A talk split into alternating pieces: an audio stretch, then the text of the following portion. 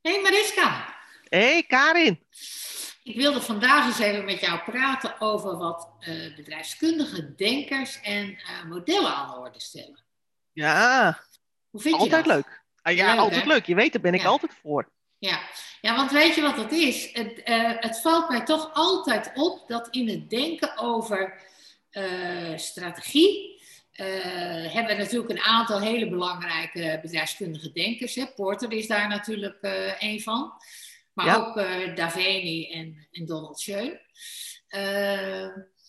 Maar toch zie ik dat eh, eh, als we het hebben over eh, onderscheidend vermogen, hè, en welke, welke middelen zijn er nou, welke strategieën zijn er nou om dat te verkrijgen, dat heel vaak in die discussie Tracy en Wiersema wordt betrokken. Ja. Terwijl dat volgens mij op een heel andere leest, die strategie van Tracy en Wiersema en het denken van Tracy en Wiersema, geschoeid is. Hoe denk jij daarover? Ja, ik, ik, ik, onderschrijf dat helemaal. En, en uiteindelijk, zeg maar, als je praat over Tracy Wiersma, dan begint het verhaal bij Porter. Ja, Michael Porter is, eh, nou ja, ik, ik, ik noem hem toch altijd maar een beetje de godfather van strategisch denken. Ja. En, daar, en daar zijn vast een heleboel mensen die theorie hebben bestudeerd over de bedrijfskunde het niet mee eens. Maar het, het primaire denken over strategie en keuzes maken in de organisatie, dat is wel echt door Michael Porter eh, vormgegeven. Ja. En dat is eigenlijk begonnen met zijn boek eh, Competitive Strategy. Wat, dat boek dat is in 1980 uitgekomen. En eh, nou ja, laten we het zo zeggen, het is nog steeds, wordt nog steeds geüpdate en het komt periodiek opnieuw in een geüpdate versie uit. En het staat nog steeds op allerlei literatuurlijsten bij allerlei verschillende bedrijfskundige eh, opleidingen aan business schools, maar ook aan universiteiten. ja. En dat betekent dat. wat, voor, wat, wat voor hoeveelste druk dit dan niet is, hè? maar daar zit Ja. ook duidelijk wel vernieuwing in het denken van, eh, van Porter. Omdat hij Ja. hè, Ja. afhankelijke Ja, dat- keuzes die hij had gemaakt in latere drukken weer, eh, weer op terugkomt. nou, niet zozeer op terugkomt, als wel het verder meer de- detaillering geeft, naarmate er meer publicaties zijn over zijn werk en hoe zijn werk in de praktijk eh, tot resultaten leidt. Ja, Dus laten we het zo zeggen, hij incorporeert alles wat, wat nieuw gedacht wordt rondom zijn gedachtegoed, dat incorporeert hij in het boek en dat neemt hij in de volgende versie mee. ja, Hij, hij is dus wat dat betreft echt ook een toonbeeld van hoe je als eh, organisatie je strategische en operationele fit steeds aan laat passen bij hoe de, hoe, de, hoe, de, hoe de wereld om je heen zich ontwikkelt. ja, en dan feitelijk is dat ook hetgene wat ik bedoeld heb. Hè? Waar, waar ik op doelde was eh, zeg maar de eh, focusstrategie.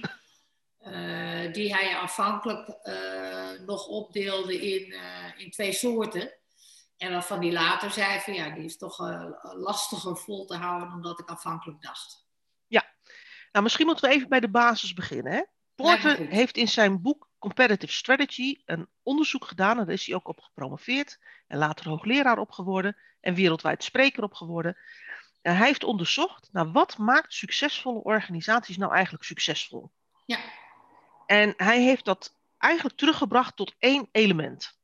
En dat ene element is: succesvolle organisaties zijn succesvol omdat ze een hele duidelijke keuze maken in hoe ze zich onderscheiden van de concurrentie.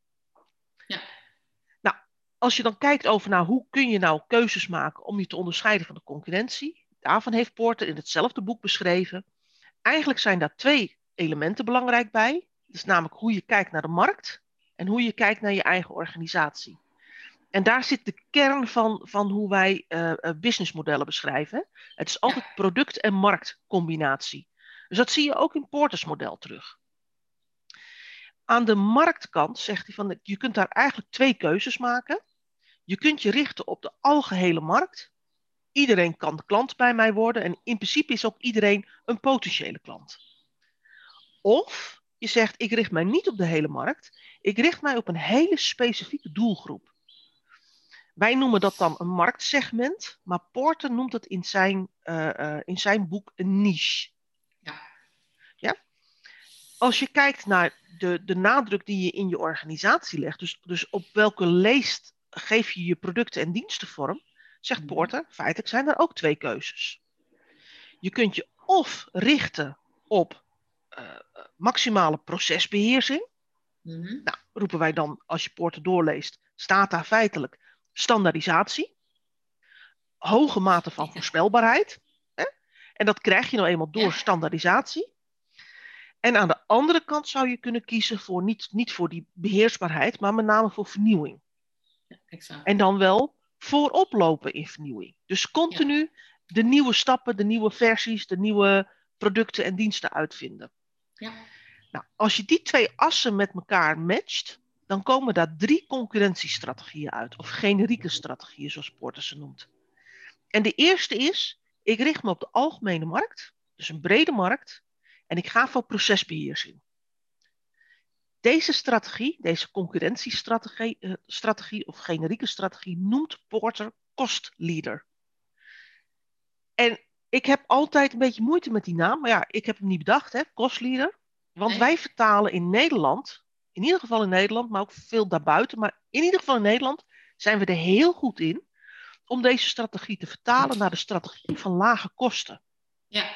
En dan gaan we overal in het proces aan knopjes draaien om de kosten te verlagen. ja, klopt. Terwijl Porter cost leadership niet ziet als een strategie van lage kosten, maar als een strategie van optimale procesbeheersing via standaardisatie.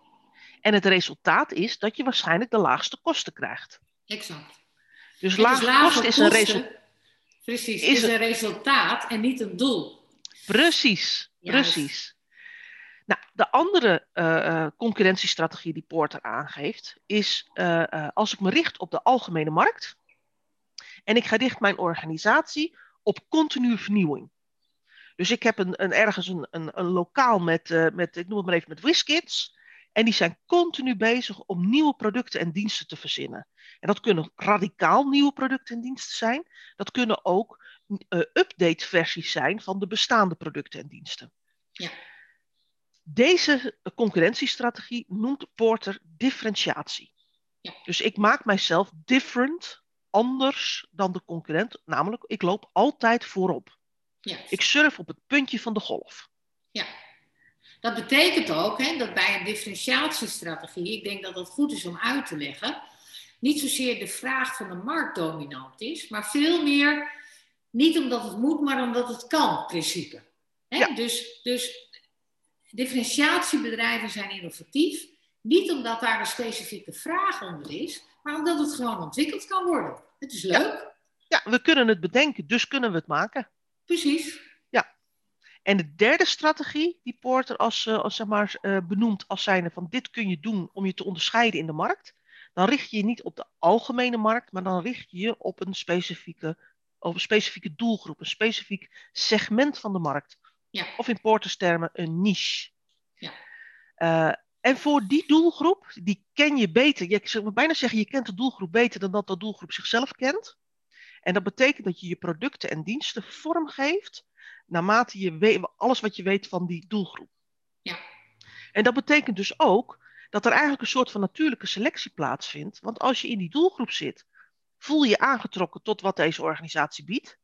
Ja. Maar iemand die niet in die doelgroep zit, die denkt van ja, weet je, nou ja, weet je, het kan wel, maar ja, nou, ik heb er toch wel wat dingen op aan te merken. Wat moet ik ermee? Wat moet ik ermee? Ja, Dus dat, dat stuk, die, en dat noemt Porter noemt dat een focusstrategie. exact.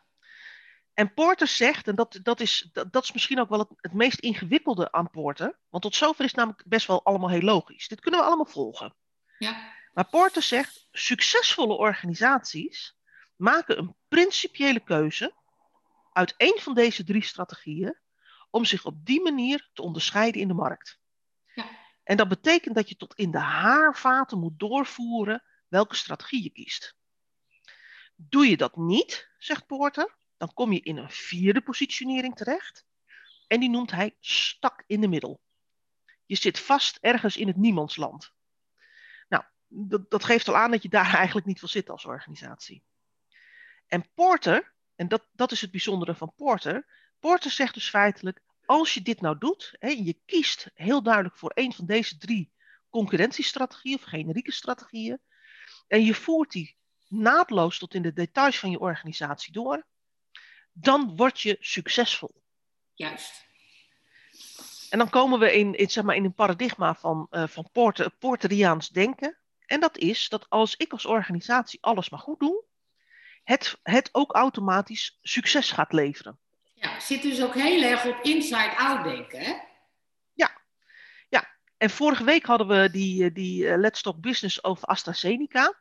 Ja. En daar hadden we het ook over. Hè? Dat is, Ja. Je kunt als organisatie alles volgens het boekje goed doen. Ja. En toch niet het succes hebben wat Poorten je feitelijk belooft. Nee, dat klopt. Ja, AstraZeneca die kan daarvan getuigen, denk ik. Ja, precies. Maar ik, ik wil eigenlijk, eh, je, je had het over Tracy Wiersma. En eh, eh, die, die, wil ik, die stap wil ik eigenlijk ook nog met je maken. Ja. Poorter was een hele succesvolle met deze strategie. Want omdat hij gewoon eigenlijk redelijk, relatief simpel is en heel goed te snappen is.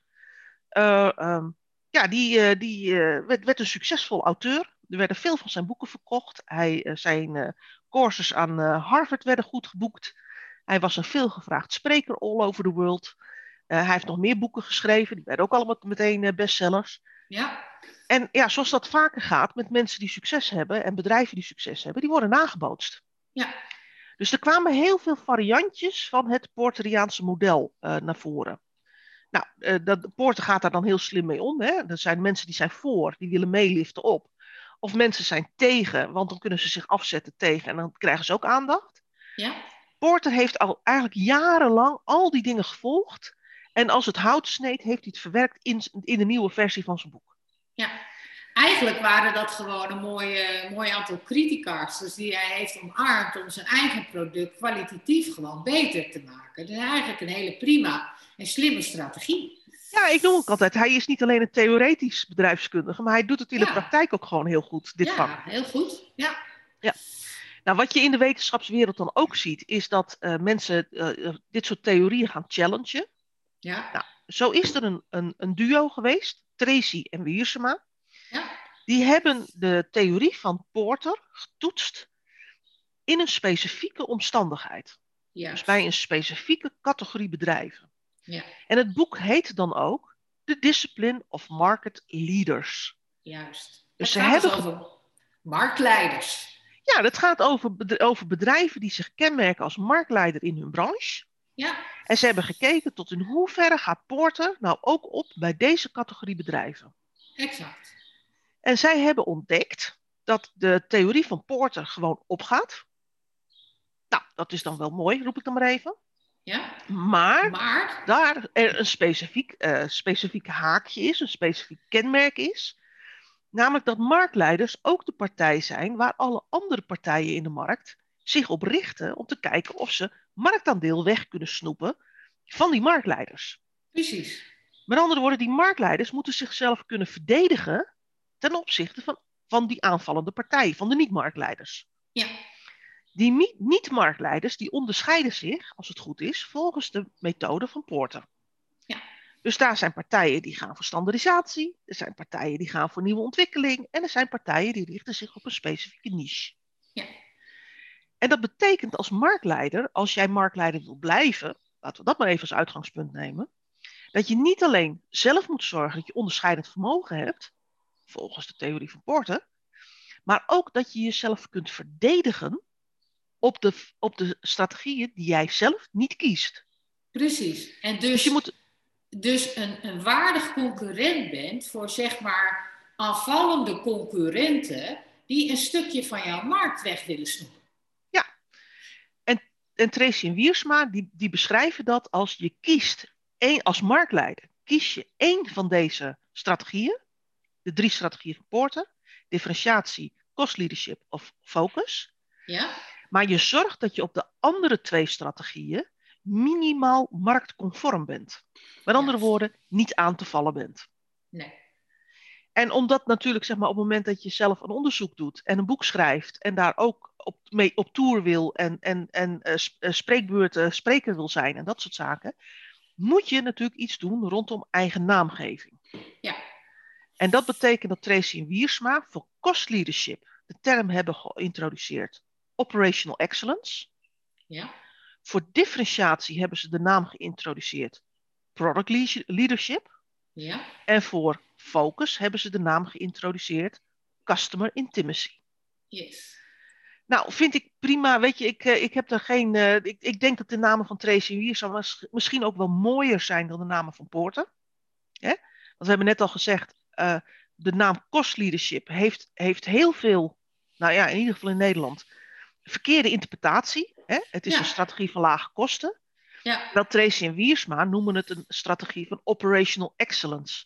Van Ja. een excellente operatie. ja.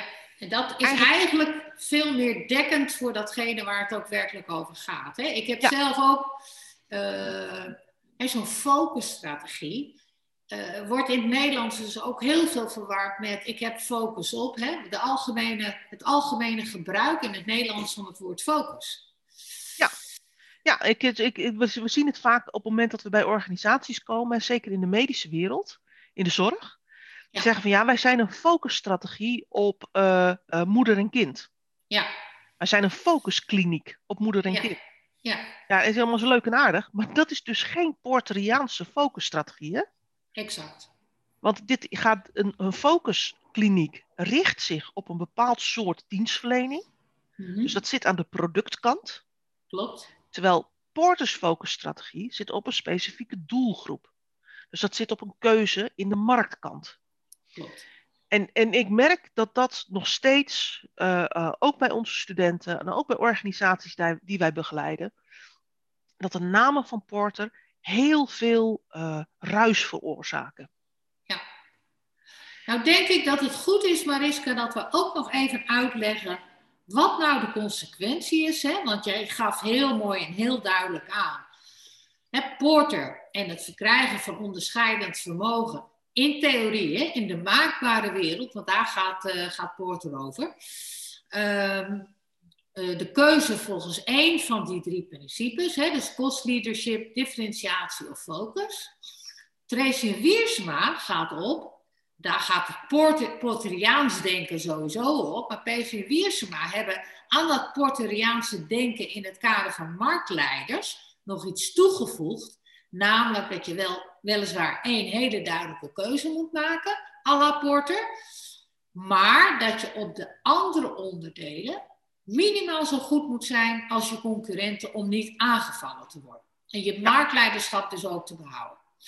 Mijn vraag aan jou is, kun jij nou eens uitleggen wat er gebeurt op het moment dat jij de theorie van Tracy en Wiersma toepast op een bedrijf wat geen marktleider is? Wat gebeurt er dan? Kan Ja. dat? Eh, nou ja, het, het, kan, want we zien het om ons heel veel gebeuren. Eh, eh, maar theoretisch gesproken kan het niet. Nee, nou, Of eigenlijk zou je-. Of eigenlijk zou je het niet moeten willen, zal ik maar zeggen. Nee, nee. Waar, waar het op neerkomt, en dat kan ik, dat kan ik redelijk makkelijk uitleggen. Waar het op neerkomt is dat eh, de, de drijvende gedachte bij Porteriaans denken is. Er zijn drie mogelijkheden waarmee je je kunt onderscheiden in de markt. En als ik hem als, als, als van huis uit Grunninger vertaal naar eh, eh, wat moet je dan doen met die drie strategieën, is, dan zou ik Porter zeg maar, citeren, maar dan dus in mijn woorden. Kiezen kreng. Ja, Je kiest één van deze strategieën en, daar, en die ga je tot in de haarvaten van je organisatie doorvoeren. Met andere woorden, je gaat je hele organisatie inrichten en richten en alles verrichten volgens de principes van die eh onderscheiden, van die generieke strategie, van de keuzes die je daarin maakt. En dat betekent dat als je kijkt naar een pure focusorganisatie, dat alles gericht is op die ene specifieke doelgroep in de markt.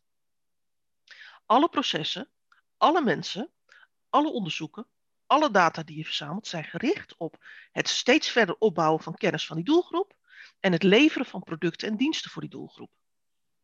Als je een differentiatieorganisatie hebt, dan is alles gericht in je organisatie op nieuwe innovaties. Uh, innovaties van je producten, radicaal nieuwe producten en diensten. En dat betekent bijvoorbeeld, hè, consequentie, is dat je nieuwdenkers in je organisatie nodig hebt. Exact. En dat jij uh, uh, productieprocessen nodig hebt die heel snel te veranderen zijn. Ja. Hè, uh, hetzelfde geldt voor op het moment dat je kiest voor cost leadership. Hè, dan gaat het over optimale procesbeheersing, gaat over standaardisatie. En dat betekent dat alles wat afwijkt van de standaard, dat je dat niet wil. Nee. Dus, dus de keuze heeft consequentie.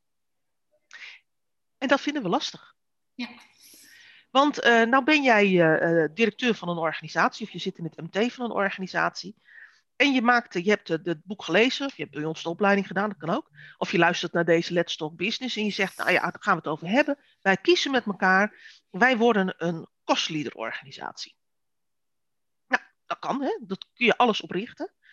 En uh, ja, je wil ook graag groeien, want daar gaat kostleadership ook over. Je moet volume door je proces hebben, want dan kun je optimaal, opti zeg maar, optimaal ja. gebruik maken van dat gestandardiseerde proces. En nou komt degene die verantwoordelijk is voor verkoop, die zegt, ja, maar ja, weet je, met alles wat we nu hebben, ik kan een deal binnenhalen. We kunnen echt een derde van onze omzet bijhalen. Onze omzet van vorig jaar, een derde daarvan, die klant heb ik in, de, in het snotje. Ja. Een goede relatie ben ik daar aan het opbouwen. En Ja. daar, kunnen wij, daar kunnen wij dus echt, die orde kunnen wij krijgen. Die, kunnen, die kan ik binnenhalen. Ja. Maar, dat moet net niet onze standaard zijn. Want deze klant heeft specifieke vragen. Nou, hier begint dus het proces. Dus we vinden het heel lastig om de keuze die we maken als het gaat over positionering, om die tot in de haarvaten door te voeren en vast te houden. Dan komen Tracy en Wiersma die zeggen van je moet er op één van die drie assen, moet je, of één van die drie strategieën moet je excelleren en de rest moet je minimaal marktconform doen. Ja. Met andere woorden, Tracy en Wiersma is eigenlijk de vrijbrief om geen keuze te maken. Exact. Want ik doe het ene en ik doe de rest ook een beetje. Ja.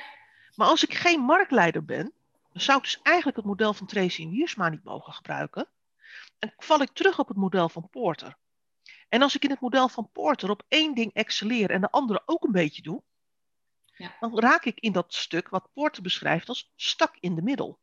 Klopt. En dat betekent dat ik geen onderscheidend vermogen heb. Nee, dat is zeg maar niemands land, hè, waar niemand eigenlijk in terecht wil komen. En waar, en waar helaas heel veel bedrijven zitten Ja. die zich niet onderscheiden. En op het moment dat er partijen zijn in de markt komen die zich wel onderscheiden, dan leggen deze bedrijven dus ook het loodje. Dus feitelijk zeg je, Mariska, weet je, het is niet zo erg op het moment dat je stak in de middel zit, op het moment dat al je concurrenten ook slak in de middel zitten, hè, want dan heeft niemand eigenlijk heel veel onderscheidend vermogen.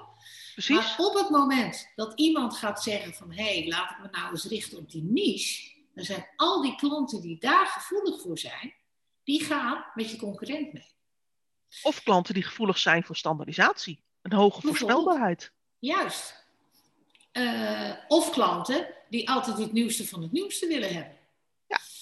En ik, ik, ik, we hebben het natuurlijk in onze masterclass met onze studenten wel vaker over gehad. Zeker in de, ook eh, in de begintijd van onze Fast Track MBA. Toen deze case ook actueel was. Eh, Ja. De neergang van V&D is op deze, op deze grond ook te verklaren. Exact. V&D deed aan de ene kant naar standaardisatie.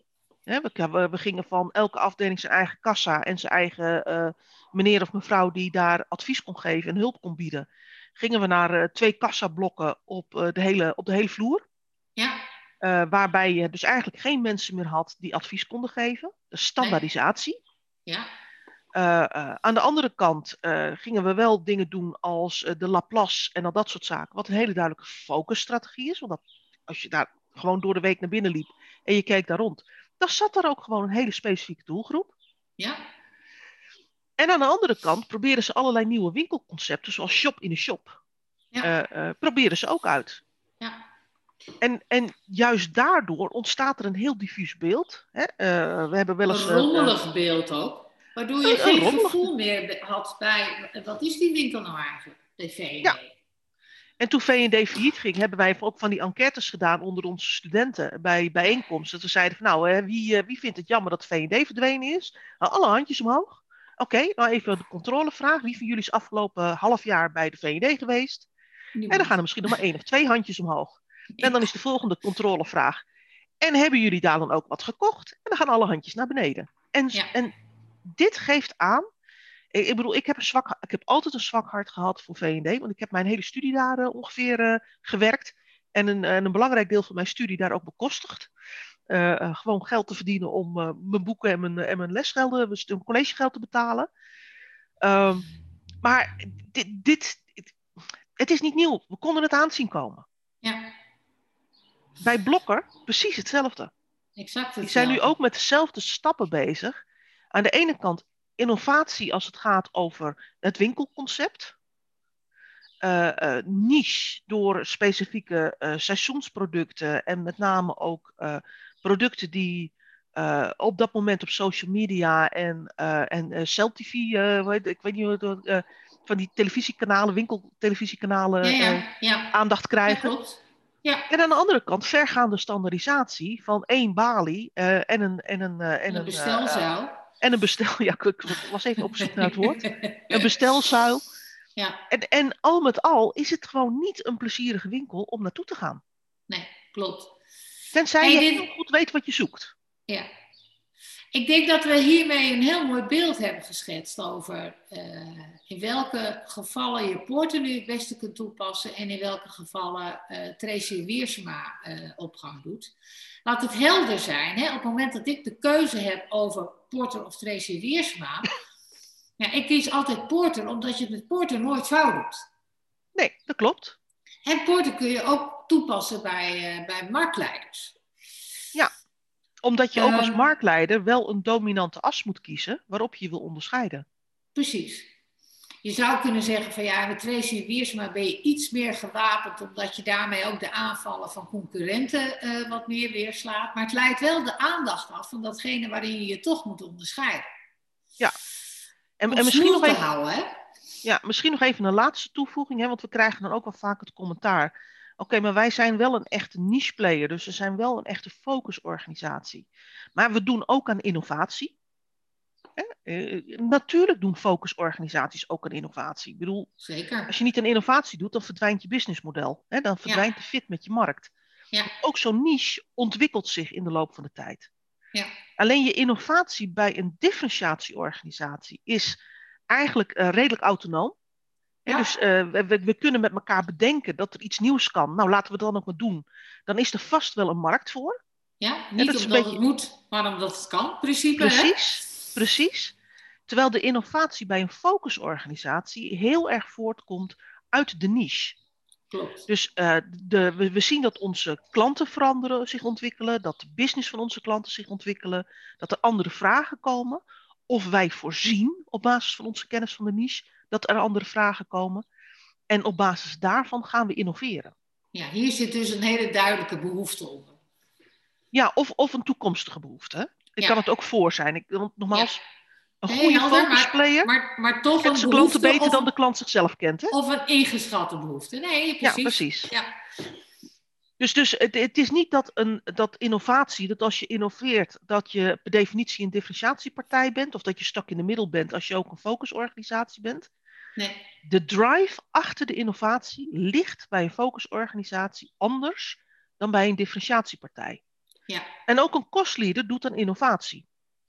Maar dat is innovatie die gericht is op verdergaande procesbeheersing en verdergaande standaardisatie. Exact. Dus het is niet zo dat als je zegt van, eh, eh, ja, maar weet je, wij zijn een focuspartij of een, of een kostleaderpartij, dus wij doen niet een innovatie, want dat is stuk in de middel. Nee, je doet ook een innovatie, maar de drive achter de innovatie is een andere. Ja, hele andere. Ja. Mooi uitgelegd, Oh, wat- denk ik. Wat heerlijk om even zo, zeg maar, in de diepte over poorten te kunnen praten. Ja, dat is het ook. Het enige nadeel van Porter eh, vind ik toch wel dat hij uitgaat van die maakbare wereld. In Ja. dat kader zou het leuk zijn om het ook eens een keer te hebben over Daveni. En Porter te vergelijken met Daveni. Ja, ja Is lijkt het, me een helemaal idee, goed. is het een idee dat we dat de volgende keer doen? Ja, nou, ik zou nog zeggen volgende week. Ja, Want eh, ehm, eh, het lijkt me ook eh, dat we deze week ook gewoon nog een keertje weer een actueel onderwerp aan de vork moeten prikken. oh, dat gaan we eerst doen. Maar Ja, en dan gaan we de volgende volgende week- keer Dan gaan we volgende week gaan we praten over Porter en Daveni. afgesproken. Afgesproken. tot, tot de volgende keer. Yes! Doei doei! Doei!